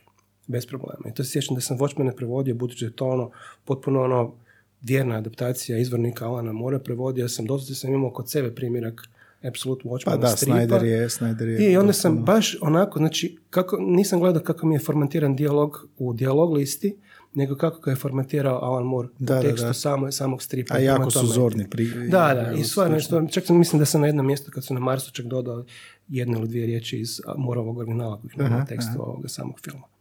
I uglavnom ljudi su skužili da je to, ovoga, da, da, da to radim predano, ja sam za to imao vremena, znači ja preko tjedna prevodio knjige, preko vikenda bih radio na filmovima i to se ispostavilo kao, kao sasvim ono solidan ono dodatni izvor prihoda. ne. S time da se to, kad su to se iz Hrvatskog, kad se plaćalo, to nije bio velik novac i dan, danas nije velik novac, ali ok. E, ali onda smo došli kroz godinu dvije nakon toga na digitalne kopije, koje se onda više uopće ne rade tu, Znači više nemaš 35, mi- 35 mm film koji dolazi, koji se od carini, koji dođe tu, koji se onda na njemu se izbuše i trajno ga uništa, ono, znači titlovi na hrvatskom jeziku, nego imamo Digital Cinema Print, DCP, to je znači kopija koja se radi, nekad na početku se radila u normalnoj high, high definition rezoluciji 1080 piksela, danas se radi u 4K, ali i dalje nije to ništa oštrija slika od onog što možete imati na kućnom televizoru. Ja mislim da je jedino IMAX 5K, Da. ali toliko ja imam sad na svom Macu doma, isto nije. Ali dobro, um, naravno da kino ima prostor, ambijent, veličinu, zvuk, to. Zbog čega i dan danas ne usporedio. E, ali onda, znači, masteriranje toga se radi preko digitalnog fajla koji ja radim putem platforme za digitalno titlanje tu u Zagrebu, koji put u uvjetima povišene sigurnosti kad se radi o vrlo, vrlo očekivanom naslovu kao što je novi Star Wars ili Kako novi dobiješ Avatar. digitalnu kopiju? Ne, ne, mene, mene znači sve što, što, se, što se napravi, mene distributer filma, u ovom slučaju Blitz, ili prije toga dva i film, ili kogod, um, mene distributer filma nominira da sam ja njihov designated, znači određeni provoditelj za teritorij. Znači za hrvatski jezik. Blitz ne radi samo za teritorije RH, radi i za druge teritorije, recimo za Kosovo, za, no, za albanski jezik nominiraju ljudi koji su tamo. Ne? I onda sa, s- kompletna ostala komunikacija ide sa studijem u Burbanku, u Burbanku, Burbanku a, koji ima svoje onda podružnice u Londonu za igrane filmove i u Barceloni za titlove, za meni, za forš, umoran, sam već polako, za, za trailere, za foršpane, za najave. ne. Znači te, te, te male forme idu preko Barcelone, igrani filmovi idu preko Londona. Uh, oni onda angažiraju i lektora za hrvatski jezik i sve, i ono, nakon što je Bliss to napravio, on, on naravno mogu imati naravno u- uvid u moj prijevod u svakom trenutku, ali u principu oni u, po sistemu ključu ruka onda dobiju uh, zaključenu kopiju filma na, na DCP formatu na velikom hard disku za projekciranje u, u kinodvoranama. ne. Znači, kompletan proces uh, prevođenja se onda vodi sa mojim handlerima koji rade u tim uredima i na masteriranje kopija se radi vani. Jer danas to i tako izgleda, Babylon. Uh, da, recimo imali smo, uh, dobro, sad ne, neću govoriti o filmovima kojima sad radim jer, je- jer sam na kraju kraja pod, ugo- pod ugovorom, ali znači to je, to je proces koji se onda ustalio kada se odlučilo ići na digitalno, digitalno kino i na digitalne kino projektore. Jednostavno ono, prekomplicirano je bilo da bi, da bi svaka zemlja, mi govorimo o Europi na kojoj su, kojoj su deseci jezika, da bi svaka zemlja imala studije i labose za to. Postoje profesionalci koji se time bave i, i postoje jasno određeni rokovi, termini kada se to mora isporučiti i kada to mora biti. Dobra strana je ta što me onda izvana i plaćaju i uspio sam tu dogovoriti nešto bolju cijenu, tako da onda tu sad imam i da pače, moja tvrtka koja se bavi znači titlanjem filmova kroz mene i izradom mitopejnih knjiga, ima izravan prihod u dolarima zbog toga. Danas kad je dolar otišao nebu pod oblake i ono sad je zaista mnogo, mnogo skuplji nego što je bio prije. Ja ne znam kako, kako moji kolege iz nakladničke branše više pokrivaju kupnju ili, ili produživanje autorskih prava na knjige. Znači meni je, evo prošli mjesec sam dvije knjige produžio prava za 1500 dolara na pet godina. To je nekad bila onako svotica tipa, ne znam, 8-9 tisuća kuna. To je sad ono 15. Ono. Užas, ono. Mislim, tako da ono... um, stvarno, ono, imam, imam tu jednu sigurnost i stabilnost ono, koja, koja je isto bila ono, malo poljuljana, jer za vrijeme cijelog covida recimo su filmovi dolazili, makar nisu bili dolazili u kina, ali ja bi ih preveo i onda bi stajali, recimo Top Gun, ovaj najnoviji je stajao godinu dana. Da, da, da. da. Ali, ali sad, ove konkretno godine, Marvel je odručio svoju uh, četvrtu fazu skratiti na pola, nekad je trebao završiti sa fantastičnom četvorkom, odnosno fantastičnom četvorkom bez sa. Sad su rekli naprasno da završava s uh, filmom Wakanda Forever, što nikad nije bila, bila prije plana, sad svi ponašaju kao da je tako plan. Uh, DC je, koji doslovce radim od prvog filma, od Man of Steel, čovjeka od čelika. DC je isto većinu svojih filmova prebacio za dogodine. Ja sam imao ono puno manje filmova godine za raditi, to se malo osjetilo bilo na džepu. Ali zato sad ih radim ko budala i evo jedino mogu reći naslove koje sam napravio u zadnje vrijeme. Napravio sam znači novog Sema Mendesa, Carstvo svjetlosti, novog Stevena Spielberga, Fabelmanove, novog Jamesa Camerona, Avatar put vode i sad radim Babylon Damiena Chazelle.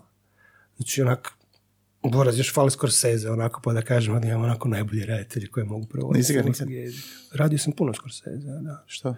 Pa ja sad nisam radio zato što je prešao na Netflix, a ja sam odustao raditi od Netflixa, a ovaj Irishman je bio na Netflixu. Radio sam dosta Scorsese, radio sam, mislim, gotovo sve u zadnjih deset godina. Mhm, Departed.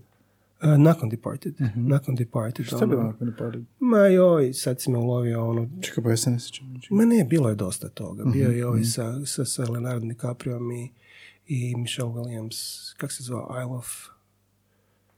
Ne znam, Ajmo- Avijatičar je bio. Ne, avijatičar je bio, ali bio, bio je ovaj, onaj, onaj, onaj crni thriller, onaj što se u ludnici zbiva na otoku. A, Shutter Island. Shadow A, Island, da, da, da. Shutter Island, da. I tak, tako, ono, dosta toga je zapravo bilo.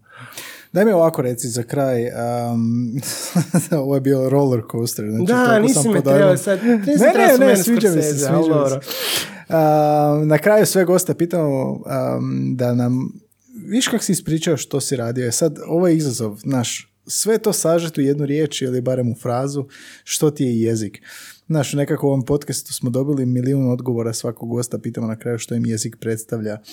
Uh, št- govorili smo o titlovima, o izdavanju, izdava, izdavačkoj kući, govorili smo o književnim prijevodima, govorili smo o filmskim prijevodima. A, jel bi mogao svesti, ne znam, jezik na nešto tako banalno kao jednu riječ? Očuvanje. Učuvanje? Pa ako mogu samo malo razraditi. Da. Um, Ishiguro u svojem prekrasnom eseju um, od, koji je uživo pročitao na dodjeli Nobelove nagrade 2017.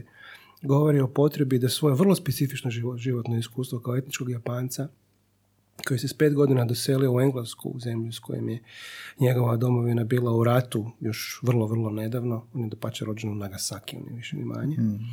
I kako je tamo bio jako lijepo primljen i on i cijela njegova obitelj i kako je, je uživao u izgradnji e, socijalna država u Velikoj Britaniji, istovremeno održavao vrlo, vrlo tjesan kontakt sa rodbinom, sa djedom konkretno u Japanu, jer je cijelo vrijeme bila, bila ideja da će se oni vratiti u Japan jednog dana, pa da eto mali Kazua zadrži e, upućenosti u njihovu popularnu kulturu i u razne ono, znači, magazine za pametnu djecu, revije koje su izlazile i tako.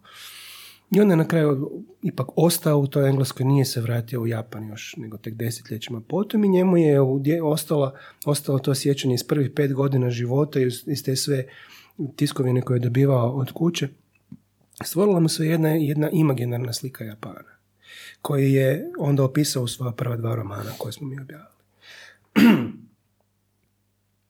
On je znači kroz ta prva dva romana očuvao taj jedan fiktivni Japan koji je postojao u njemu i nigdje drugdje kao temelj svoje osobne mitologije. A sad, ovo je mala digresija, ali mislim da je nužna digresija. Mislim da svatko od nas nosi svoju osobnu mitologiju u sebi. Znate ono, uh, događaj iz djetinstva, prvu riječ, način na koji je tvoj braco nekad nešto rekao, način na koji si pao, način na koji je bila ova šala s mamom ili s tatom. Te sve stvari koje onda tvore potku zapravo naše ideje o tome tko smo. I mislim da su, to je onda antropološko pitanje, ali mislim da je važno pitanje, mislim da onda to može i mora da pače imati utjecaja na koji smo mi kao, kao ljudska vrsta skloni stvaranju mitologija. I Shiguro je doslovce očuvao svoju osobnu mitologiju u svoja prva dva romana. Um, ja moram očuvati e, društvo u kojem sam ja odrastao, koje je bilo puno sličnije tom, toj, toj, toj socijalnoj državi u kojoj je Ishiguro odrastao u Velikoj Britaniji 60. godina, nego ovome čemu danas um, ljudi odrastaju. Ja moram očuvati jedno društvo koje je tolerantno, koje je otvoreno, koje može uvažavati druga društva u kojem ja mogu u hrvatski jezik stavljati kad treba germanizme, kad treba turcizme, u kojem imam jednu, jednu širinu korištenja engleskim jezikom, da moramo čuvati svoj pojam jezika koji gajim, jer mi ga je tako stvorila moja mama kao osnovna učiteljica jezika od koje sam, je od koje sam ga usvojio, koja je do dan danas lektorica Mitupe. Za ljude koji su, kažem, uglavnom u Hrvatskoj, ali i svih dijelova Hrvatske, od Istre do Dubrovnika i od Međimurja do Iloka, i za ljude koji žive u Vojvodini, za ljude koji žive u Užoj Srbiji, za ljude koji žive u oba dijela Bosne i Hercegovine, u Crnoj Gori, koji čitaju i kupuju naše knjige. Zato što mislim da danas društvo ne stvara ljude poput mene. Ne stvara ljude koji će dati 150% sebe u tekst knjige istovremeno nositi cijeli fizički, e, cijeli financijski rizik te knjige na sebi. Niti će stvoriti ljude koji su nužno otvoreni, tolerantni i spremni ušutiti kad treba, što je meni možda najveća. Mislim da nisam. Ali ušutiti u onom smislu saslušaj, nauči, nikad nisi dovoljno pametan, uvijek možeš bolje. Da, slažem se. Hoću očuvati takve ljude jer e, to su ljudi koji su meni bili uzor kad sam odrastao. Imao sam sreću koju mnogi ljudi navode odrastati u tom Zagrebu 80-ih koji je imao nevjerojatnu scenu glazbenu, stripovsku, likovnu, koji je dao velikane u kojem je, eto, nakladništvo nije bilo je bilo dobro, bilo je vrhunsko i dalje, dalje se više manje koristi isti jezik koji ja danas koristim, ali je, ali je bilo u kontekstu veće države, u kontekstu um, razborušenijem i u dobrom i u lošem smislu nego što se onda pretvorilo 90-ih i 2000-ih. Ja sam sada s mitopeom odlučio očuvati sve ono dobro što je iz onog vremena bilo, ono loše smo izgubili, puno novog lošeg smo dobili i napraviti kroz, kroz mitopeju jednu eto tako malu, mali butik, dosta smo sada fizički tako izgledamo kao mali butik od nakladničke kuće u kojem ću ja eto kroz 30 godina svojeg djelovanja, prošlo ih je tek pet, ostaviti nešto što bi moglo očuvati način na koji sam ja eto svojim obrazovanjem i oblikovanjem smatrao da se knjiga može raditi na jednom malom, ekstremno malom mm.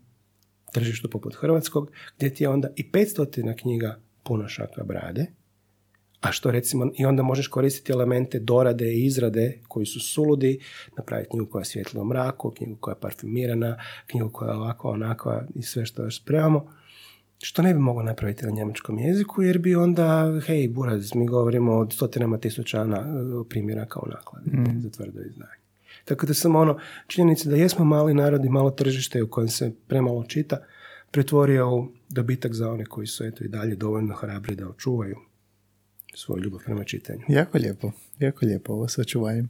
Vladimire, hvala ti puno na gostovanju, nadam se da si uživao. Ja sam e, toliko pod dojmom da mi ono roller coaster mašte. A ovo je baš bio roller coaster ono, mašte i kreativnosti i nevjerojatnog tog zapravo rada i puta. Hvala ti. Mislim, eto, tako se dogodilo da u životu u principu nemam ništa osim mitope. Mačku. Macu. Macu. Hvala ti puno na gostovanju, puno ti sreće dalje u radu i mirisne knjige. Pitao sam te u pauzi koliko dugo traje miris. ne znam, ne gledaj, pa izašla je prije tri mjeseca, ne, ali u principu napravili smo je tako da je taj miris, znači koja je fora, kako napraviti mirisnu knjigu, ovo je bonus, ovo možeš izrezati. Uh, cijelo vrijeme sam htio napraviti knjigu koja je mirisna, ali ne, ne smiješ napraviti takav specijalni efekt na knjizi koji nema smisla, koji nije vezan uz radnju. Da, da, da, mora biti povezan. ja uvijek govorim da mi radnja mi definira izgled knjige. Mm. Sadržaj mi definira izgled knjige. Uh, nordijska mitologija Nila Gaimana svugdje u svijetu ima nekakav prikaz Mjolnira koji je kako si je neko zamislio da Mjolnir izgleda, koji nema veze sa načinom na koji znamo iz arheološke baštine kako je Mjolnir izgledao, koji su Nordici, Vikinzi znači, nosili u principu na uzici oko vrata, nije izgledao kao Mjolnir na naslovnoj stranici nordijske mitologije. I glupo mi je uh, ilustrirati nešto za što ok, što će možda izgledati kao nekakav high, high fantasy, ali nešto što je zapravo tekst. Meni je ideja da tekst ti dade kompletan opis. Dužnost je pisca i meni kao prevoditelj da ti sve opišem. mm Ja ti neću crtati kako izgleda Mjolnir kao ni bilo šta drugo. Kad sam, kad sam razmišljao o tom nekakvom ono svest mitopeju na esencijalno što se dizajna tiče, kod nordijske mitologije doslovce sam rekao moraju tri stvari biti. Moraju biti rune, na noćnom nebu, jer je mhm. kod njih šest mjeseci u godini mrak. Ne? Da. I tad se pričaju priče, onaj, onaj drugi dio godine kad je dan cijelo vrijeme, tad se lovi i tad se, i tad se hara, ne? I te, te rune moraju biti na tom noćnom nebu. A šta je na noćnom nebu Skandinavije? Pa polarna svjetlost. Da. I onda te rune imaju zlatko polarnu svjetlost. Na kraju smo se, pošto je bila prva tri knjiga, morali do, dosjetiti jadu i napraviti ih od fosforescentnog pigmenta koji dan danas svijetli. Ok, fine. Ja sam htio da bude drugačije, to je riješeno, možda ćemo to uspjeti u budućnosti riješiti drugačije, ali dobro, mislim, ja uvijek moram imati najsuludije ideje, a onda Goran kaže da ne može vjerovati, da on radi za sve korporativne klijente i sve političke klijente, da ja imam luđe ideje od svih njih, ja rekao, pa normalno, oni su sve nepismeni, tako. A za ovu najnoviju knjigu ideja bila, uh, se znači zbiva u doba kad je živio Wolfgang Amadeus Mozart, znači visoki barok rokoko. Uh, muškarci uglavnom nose svi perike i te perike su sve uh, napudrane. I žene nose perike, žene se također pudraju. I ok, to je prva knjiga do sad koju smo objavili, znači u dve i po, skoro tri faze, koja ima smisla da miriše. Ali ja sam ono stavio bio mirisnu knjigu kao ideju na stol davno još. Rekao, kada dođe tekst i kada je došla sirena, došao je tekst. Um, kako napraviti mirisnu knjigu? Toga se nisam ja sjetio, toga se sjetio Goran.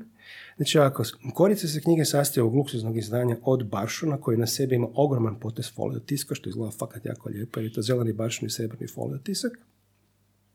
Ima element školjke, ali ima zašto u školjci. Ta školjka igra, igra svoju igru u samoj priči. Onda je karton korica, normalan karton korica pod FSC-om, e onda je karton za mirisne boriće. Znaš, one... Boriće iz auta? Iz auta. To je posebni bijeli porozni karton koji zadržava u sebi miris. Aha. I onda je papir predlista ili zavesta. Znači, kojim se onda drži u principu sam knjižni blok uz koricu. Znači, taj karton, karton za mirisni borić je onda parfemiran mirisom, Aha. mirisom pudera i na njega je zaljepljen uh, predlist, odnosno zavest ta, ta dva kartončića u principu nose miris i knjiga se onda opcionalno, ne mora se, može se, ali se ne mora, drži u zaštitnoj kutiji, je naravno od uh,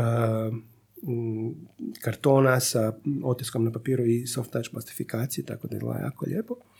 Mm, taj miris u principu nema odakle izbjeći. On, on, će, mm. on će u nekom trenutku polako ishlapiti, ali bože. Kao i Borić, da. Ne, kao i Borić. Mm. Ali kažem, zato radimo zaštitne kutije i dobrim dijelom, mislim svaka luksuzna knjiga za odrasle da sad imala zaštitnu kutiju, a ovo je pokazala i zašto.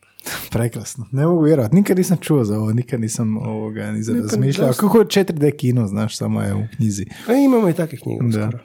Vladimir, hvala ti puno na gostovanju, na vremenu. Hvala i ovoga, puno, puno sreće dalje sa, sa, sa radom. I ovoga, Mitopeja je, može se na webu naći, ali da Mitopeja, Mitopeja koja je? Mitopeja HR i Mitopeja.com. Com isto ja. uh I online se može naručiti. Pa isključivo, ove luksuzne knjige ograničene su samo online dostupne, jer ako ih mi sad imamo salon gore na Grčevoj zvijezdi, što je lijepo, ali a bez narudžbe preko interneta ne prodajemo knjigu jer nam jedino preko, preko na internetskoj stranici mi, mi u pozadini vidimo koliko je primjeraka još dostupno. mm A budući da je samo 500 komada, ne možemo prodati više nego što ih da, ima. Ne? Tako da onda se u principu na dnevnoj bazi ona prebrojava koliko imamo dostupnih primjeraka, koliko imamo dostupnih brojeva i šta mhm. piše na webu da sve bude ono da, da niko da ne bi ostao bez... Tako da evo, konkretno ova mirisna knjiga koju smo sada pisali, danas ima nešto 50 nešto komada. Super. Eto, požurite pod primjerak. da, da. Vladimire, hvala puno i hvala ti što si gostovao. Moram sam noći šutiti. Ajde, čujemo se. Pozdrav, Bog. Evo ga, sati 36.